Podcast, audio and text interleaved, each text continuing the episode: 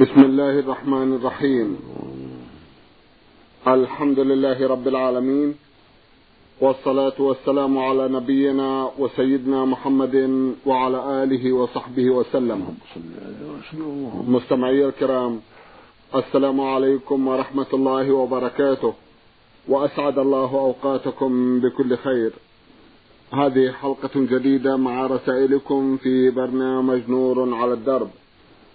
رسائلكم في هذه الحلقة نعرضها على سماحة الشيخ عبد العزيز ابن عبد الله بن باز الرئيس العام لإدارات البحوث العلمية والإفتاء والدعوة والإرشاد. مع مطلع هذه الحلقة نرحب بسماحة الشيخ ونشكر له تفضله بإجابة السادة المستمعين فأهلا وسهلا بالشيخ عبد العزيز. حياكم الله وبارك فيكم. حياكم الله. أولى رسائل هذه الحلقة رسالة وصلت إلى البرنامج من المستمع أحمد محمد علي سوداني وعمره خمس وعشرون سنة وعنوانه في العراق. أخونا له بعض الأسئلة فيسأل في أحد أسئلته عن حكم تزوج الرجل المسلم بامرأة مسيحية ويرجو التفصيل من سماحة الشيخ. بسم الله الرحمن الرحيم. الحمد لله وصلى الله وسلم على رسول الله وعلى آله وأصحابه ومن اهتدى بهدى أما بعد فقد بين الله عز وجل في كتابه الكريم في سورة المائدة حل الزواج من محصنات أهل الكتاب.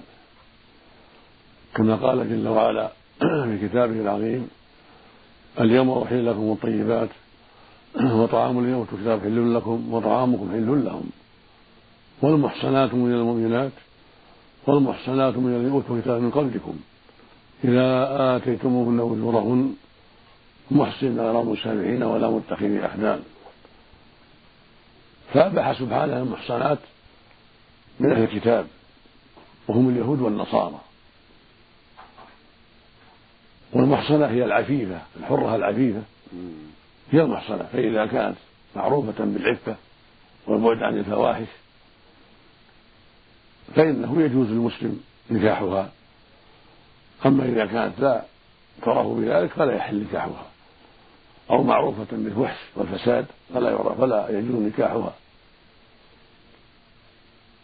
وإن كانت كافرة لكنها مستثناة. المحصنة من اليهود والنصارى مستثناة من المسلمين إذا كانت محصنة. والمحصنة كما تقدم الحرة العفيفة التي لا يعرف عنها تعاطي الفواحش يعني الزنا. نعم. بل هي محصنة عفيفة بعيدة عن تعاطي الفواحش وإن كانت على دينها دين النصرانية. ولكن نكاح المسلمات أولى وأفضل وأحق وأحسن وأبعد عن الشر. ولا سيما المسلمات المعروفات بالديانة والاستقامة فإن زواجهن أفضل بكثير وأولى بكثير ويبعد عن الخطر. فنصيحتي لإخواني جميعا الحرص على الزواج من المسلمات الطيبات وعدم الزواج من المحصنات من أهل الكتاب لأن في ذلك خطرا من جهة تنصير أولاد أولاده ومن جهة عدم عفتها أيضا ولو تظاهرت بخلاف ذلك.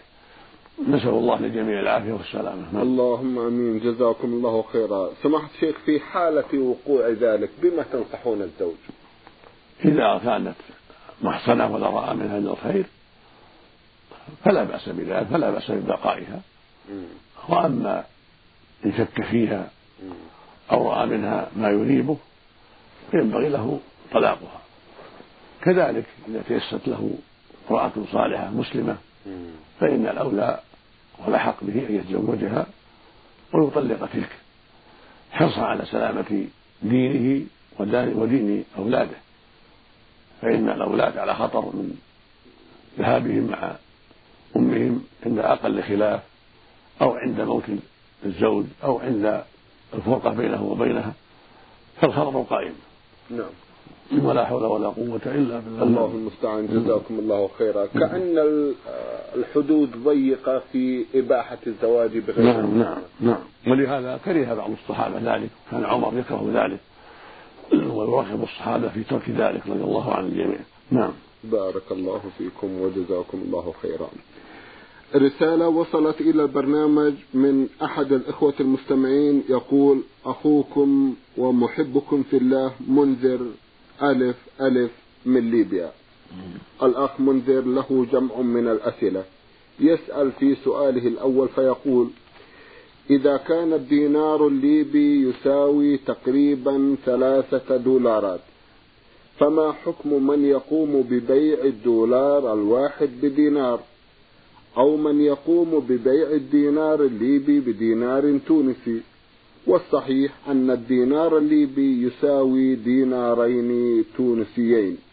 نرجو إفادتنا في ذلك حيث شاع مثل هذا العمل بين الناس ولم يكلفوا أنفسهم حتى مجرد التفكير فيما إذا كان هذا العمل جائز أو غير جائز. وجهونا ووجهوا الناس جزاكم الله خيرا. العمل تعتبر أجناسا. فإذا باع العملة الليبية بعملة تونسية أو أمريكية أو سعودية أو غير ذلك فلا بأس بشرط أن يكون ذلك يدا بيد كما يبيع الذهب الفضة يدا بيد. فإذا باع الجنيه من الذهب بدراهم من الفضة يدا بيد فلا بأس. هكذا إذا باع عملة من العمل بعملة أخرى مثلها أو أكثر أو أقل إذا كانت يدا إذا كان ذلك يدا بيد. نعم نعم. كما يبيع الذهب بفضة يدا بيد. والمقصود أن العمل تعتبر أجناسا. فالعملة الليبية جنس والعملة التونسية التونسية جنس والعملة الأمريكية جنس وهكذا العملة الإنجليزية والفرنسية وأشبه ذلك طيب. وقد درس مجلس هيئة كبار العلماء لدينا هذا الموضوع نعم. ورأى ما ذكرناه رأى أن العمل أجناس وهو وهو الذي ينبغي الأخذ به لأنها اعتبرت أثمانا للمبيعات وقيما للمبيعات فحلت محل الذهب والفضة فكل عملة قائمة برأسها وأصلية بنفسها تعتبر جنسا مستقلا فإذا بيع بعملة أخرى جاز ذلك يدا بيد فلو باع دينارا ليبيا بدولارين أو ثلاث دولارات أمريكية أو بجنيه استرليني أو أقل أو أكثر فلا بأس بذلك. لكن يدا بيد يتقابلون في المجلس. لا نسيئة. ولا ولا يتفرقون إلا بعد التقابض. لقول النبي صلى الله عليه وسلم الذهب بالذهب والفضة بالفضة والبر بالبر والشعير بالشعير والتمر بالتمر والملح بالملح مثلا بمثل سواء بسواء يدا بيد. فإذا اختلفت هذه الأصناف فبيعوا كيف شئتم إذا كان يدا بيد. فقول إذا اختلفت الأصناف مثل اختلاف العمل سواء فتباع يباع بعضها ببعض لكن يدا بيد. كما يباع البر بالشعير ولو اختلف يدا بيد. صاع من بر بصاعين من شعير لا بأس لكن يدا بيد. صاع من تمر بصاعين من شعير لا بأس لكن يدا بيد. فيه من الذهب بمئة درهم فضة خمسين درهم بأكثر بأقل يدا بيد لا بأس. فهكذا دولار أمريكي بدولارين من جهة من عملة أخرى أو دينار ليبي بدولارين من العملة الأمريكية أو بغيرها يدا بيد لا بأس بذلك. نعم. جزاكم الله خيرا. يسأل الأخ منذر سؤال آخر فيقول هل صحيح أن المسافر يقصر الصلاة مهما طالت مدة السفر ولو بلغت سنين أم أن هناك زمنا محددا ينتهي فيه القصر؟ وما حكم السفر في من يسافر للدراسة أو العمل خارج بلده. هل الصحيح أنه يقصر حتى يرجع من الدراسة أو العمل؟ أما السفر فإن المسافر يقصر يقصر فيه. السنة له القصر. ما دام في ما دام في الرحلة ما دام على ظهر سفر فإذا سافر مثلا من السعودية إلى أمريكا قصر ما دام في الطريق. أو سافر من مكة إلى مصر أو من مصر إلى مكة قصر ما دام في الطريق. وهكذا إذا نزل في البلد فإنه يقصر ما دام في البلد. إذا كانت الإقامة أربعة أيام فأقل. إذا عزم على إقامة أربعة أيام فأقل فإنه يقصر. كما قصر النبي صلى الله عليه وسلم لما نزل مكة في حجة الوداع. فإنه نزل في مكة صبيحة رابعة من الحجة ولم يزل يقصر حتى خرج إلى منى. وكذلك إذا كان عازما على الإقامة لكنها إقامة لا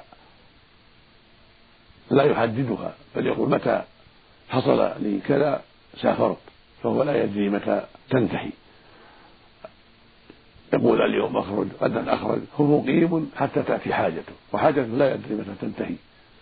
كالذي يلتمس شخصا عليه له دين أو له به حاجة أو يلتمس سلعة يشتريها ما يدري متى يجدها أو له خصومة لا يدري متى تنتهي.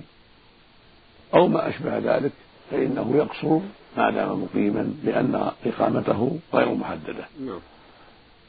فهو لا يدري متى تنتهي هذه الإقامة فله القصر. ويعتبر مسافرا يقصر ويفطر في رمضان. ولو ولو مضى على هذا سنوات. أما من أقام إقامة طويلة للدراسة أو لغيرها من الشؤون ويعزم أنه أن يقيم أنه يعزم على الإقامة مدة طويلة فهذا الواجب عليه الإتمام هذا هو الصواب.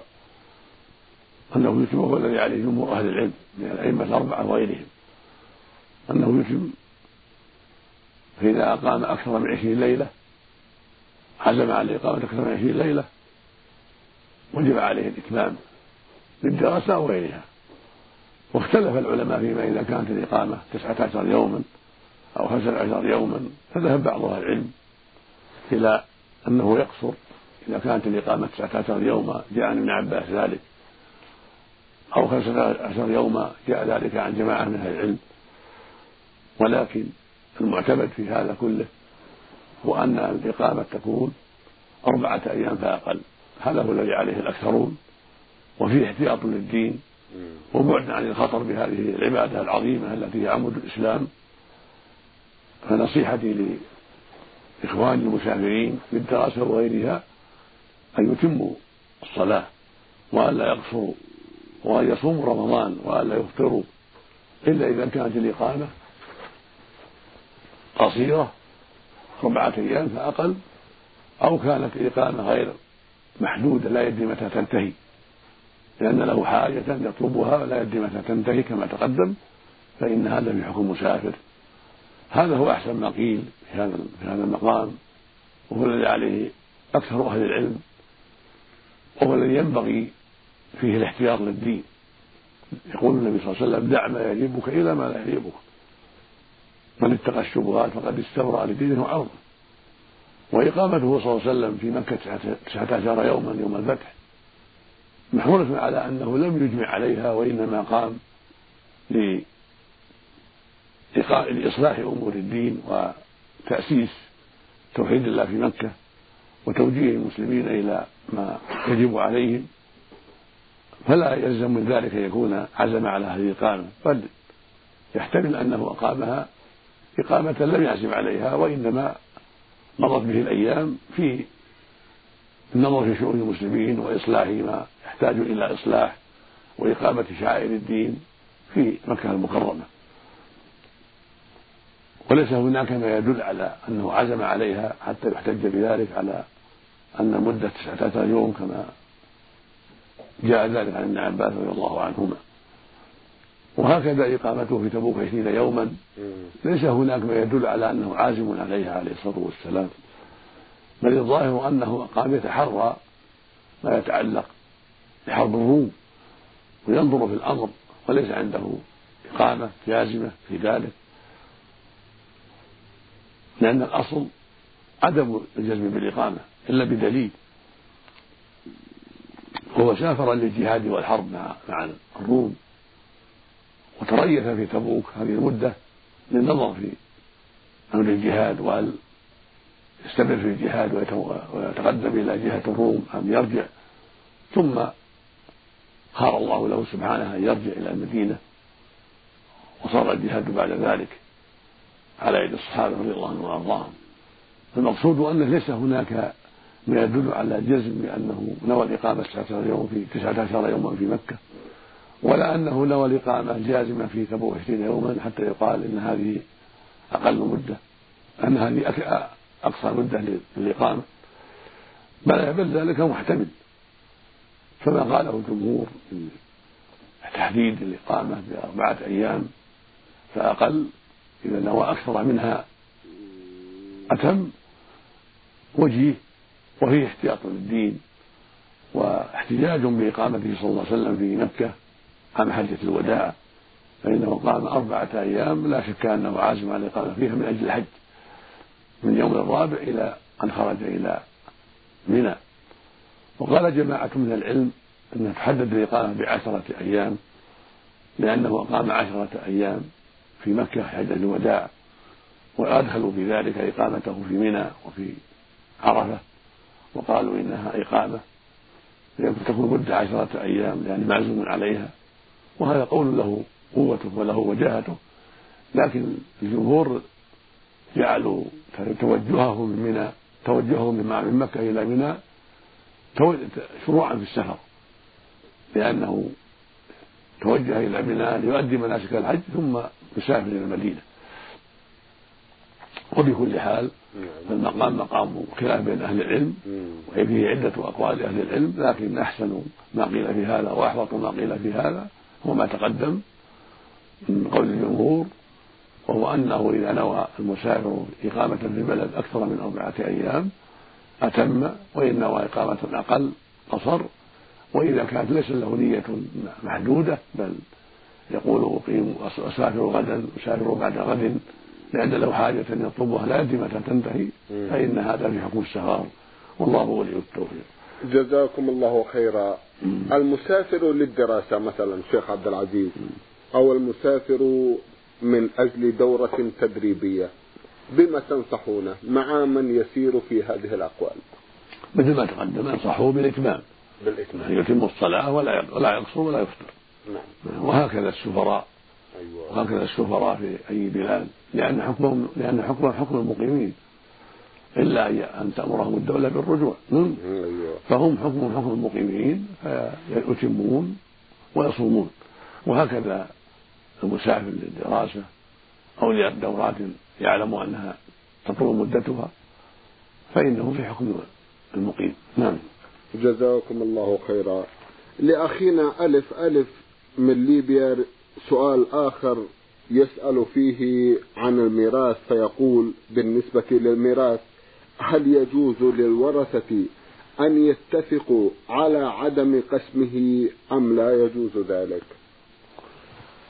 إذا كان الورثة مرشدين واتفقوا على بقاء التركة على حالها وأن يتولاها أحد منهم أو وكيل آخر يتصرف فيها وينميها كأن تكون التركة مزرعة فيقوم عليها أحدهم أو يوكلون عليها من يرعاها أو تكون التركة إمارة تؤجر ويأخذون ألفتها بواسطة الوكيل أو بواسطة أحدهم كل هذا لا بأس به إذا كانوا مرشدين وكذلك لو كان نقود وجعلوها عند أحدهم يتصرف فيها ويتجر فيها لا بأس. المال لا مالهم. فإذا اتفقوا على شيء وهم مرشدون فلا بأس بذلك. نعم. جزاكم الله خيرا. رسالة وصلت إلى البرنامج من صنعاء باعثها مستمع من هناك يقول جيم عين يا وزميل له هو نون دال يا طاء يقولون في هذه الرسالة إننا في زمن كثرت فيه الخرافات والشعوذة. وإن هناك رجلا يدعي أنه يعلم المخفيات مثل السرقة وغير ذلك. والأمر أنه في حالة عجز المواطنين عن معرفة أي شيء حصل في البلاد فإن العمدة يرسل بعض الأشخاص إلى هذا الرجل ليعرفوا منه ما حدث وقد يكذب أو يصدق ولكن المؤسف أنهم يحكمون على الناس بما قال هذا الدجال ولا يحق لأحد أن يتكلم أو يدافع عن نفسه بعد هذا. نرجو من سماحة الشيخ التوجيه. جزاكم الله خيرا. هذا غلط عظيم. لا يجوز الاعتماد على الكهنة والمشعوذين والعرافين بل يجب أن يقضى عليهم يجب على الدولة. إذا كانت مسلمة تخاف الله يجب عليها أن تقضي عليهم وأن تلتمسهم وأن تؤدبهم وتعاقبهم حتى يتركوا هذا العمل.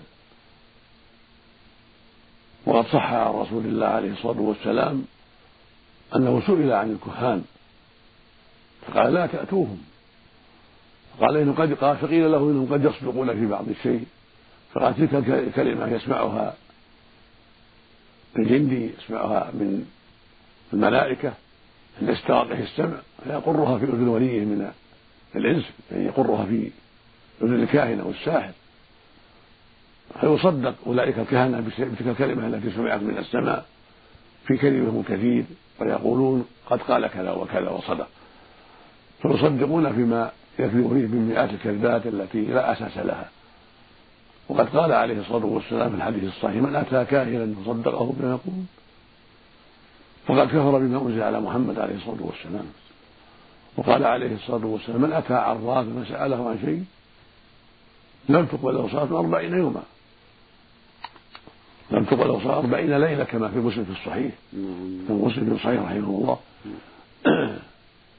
وقال ليس منا قال عليه الصلاة والسلام ليس منا من سحر أو سحر له. أو تكهن أو تكهن له. أو تطير أو تغير له. فهؤلاء لا يصدقون ولا يعتمد عليهم. وإذا صمموا وأقروا بأنهم يعلمون الغيب أو يدعون علم الغيب صاروا كفارا بذلك. فمن ادعى أنه يعلم الغيبات يكون كافرا. كما قال الله عز وجل قل لا يعلم من في السماوات والأرض الغيب إلا الله. من زعم أنه يعلم الغيب فهو مكذب لله ومشارك لله في ما اختص به سبحانه وتعالى. وهذا كفر أكبر وضلال بعيد. علم الغيب لا يعلمه إلا الله حتى الأنبياء لا يعلمونه حتى محمد عليه الصلاة والسلام وهو أفضل الخلق لا يعلم الغيب إلا ما علمه الله إياه. كما قال عز وجل قل لا أملك نفسي نفعا ولا ضرا إلا ما شاء الله. ولو كنت أعلم الغيب لاستكثرت من الخير وما مسني السوء. إن أنا إلا نذير وبشر لقوم يؤمنون. وقال جل وعلا قل لا أقول لكم عندي خزائن الله ولا أعلم الغيب ولا أقول لكم إني ملك. إن أتبع إلا ما يوحى إلي الآية فمن زعم أنه يعلم الغيب من الكهنة ونحوهم فهو كافر ضال ومن صدقه في ذلك فهو مثله يكون كافرا مثله نسأل الله العافية. المقصود أن هؤلاء المشعوذين من الكهنة يجب أن يحاربوا وأن يقضى عليهم من جهة الدولة وأن يؤدبوا ويعاقبوا حتى يتركوا هذا الأمر. فإن أصروا على هذا الباطل وجب قتلهم لأنهم من المفسدين في الأرض. نعم. جزاكم الله خيرا. الواقع تكثر شكاية كثير من الناس من أمثال هؤلاء سماحة الشيخ. لعل لسماحتكم توجيه فيما يخص التعامل معهم ومقاطعتهم إذا لزم الأمر. نعم نعم. مثل ما تقدم يجب أن يقاطعوا ويجب على من عرفهم أن يعرف عنهم ولاة الأمور من الهيئة والمحكمة والإمارة لا سيما في هذه المملكة التي هي بحمد الله تحكم بالشرع. فالواجب على من عرف أحدا من هؤلاء الكهنة والمنجمين والرمالين والمشعوذين أن يرفع أمره إلى الإمارة في بلده أو المحكمة أو الهيئة أو إلى الجميع حتى تبرأ ذمته حتى يحصل التعاون. ولا يجوز التستر عليه ولا إخفاء أمره بل يجب إعلان أمره وفضيحته حتى لا يضر الناس. وهكذا في اليمن. في اليمن يجب على من عرف ذلك أن يرفعه إلى ولاة الأمر حتى يمنعوه من التعدي على الناس والكذب عليهم. بل يجب على ولاة الأمور في اليمن وفي غيرها أن يقضوا على هؤلاء المشعوذين والرمالين والكهنة وأن يمنعوهم من تعاطي هذه الأعمال القبيحة المنكرة التي فيها تضل الناس وخداعهم وأخذ أموالهم بالباطل والكذب عليهم المقصود أن هذا واجب على المسلمين أن يتعاونوا فيه نعم. في الدول الإسلامية وفي غير الدول الإسلامية مع المسلمين في الأقليات الإسلامية إذا وجد بينهم يفعل هذا تعاونون في نصيحته وفي بيان باطله حتى يرجع إلى الحق والصواب. أما في الدول الإسلامية فالواجب عليهم القضاء عليه. كما يجب على الدول الإسلامية القضاء على كل ما حرم الله من المنكرات الظاهرة. وأعظمها الشرك بالله عز وجل من دعوة أصحاب القبور والاستغاثة بالأموات والنذر لهم والذبح لهم كل ذلك يجب القضاء عليه لأنه منكر عظيم وشرك وخيم. وهكذا إظهار البدع المنكرة مخالفة لشرع الله يجب القضاء عليها. وهكذا وجود الكهنة والمنجمين والمشعوذين يجب القضاء عليهم. وإعلان أن الدولة ضد أن الدولة ضدهم حتى يفضحهم الناس وحتى يرفعوا بأمرهم إلى ولاة الأمور للقضاء عليهم وحماية المجتمع الإسلامي من شرهم ومكائدهم. نعم. جزاكم الله خيرا ونفع بعلمكم. لعلنا نعود إلى هذا الموضوع مرة أخرى عبر رسائل أخرى من رسائل السادة المستمعين. الله المستعان. الله المستعان. فهذه رسالة وصلت إلى البرنامج من المستمع محسن حميد علي الصلاب. من عزلة الأسلاف في اليمن. أخونا له سؤال يقول فيه نحن في بلد صحراوي زراعي تكثر فيه القرود وهي تتلف المحاصيل الزراعية. هل لنا أن نضع لها السم كيما تموت ولا تؤذينا؟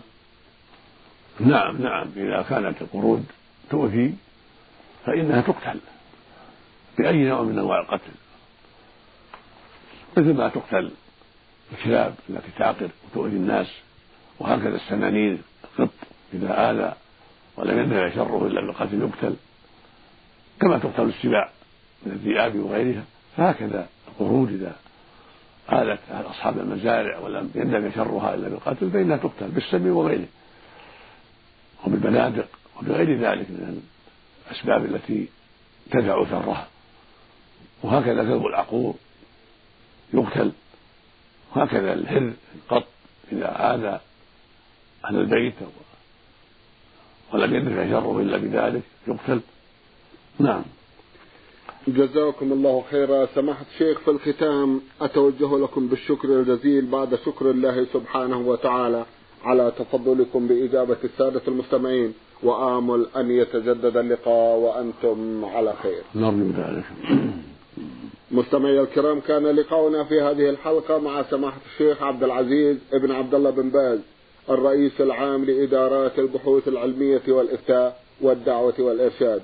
شكرا لمتابعتكم وإلى الملتقى وسلام الله عليكم ورحمته وبركاته.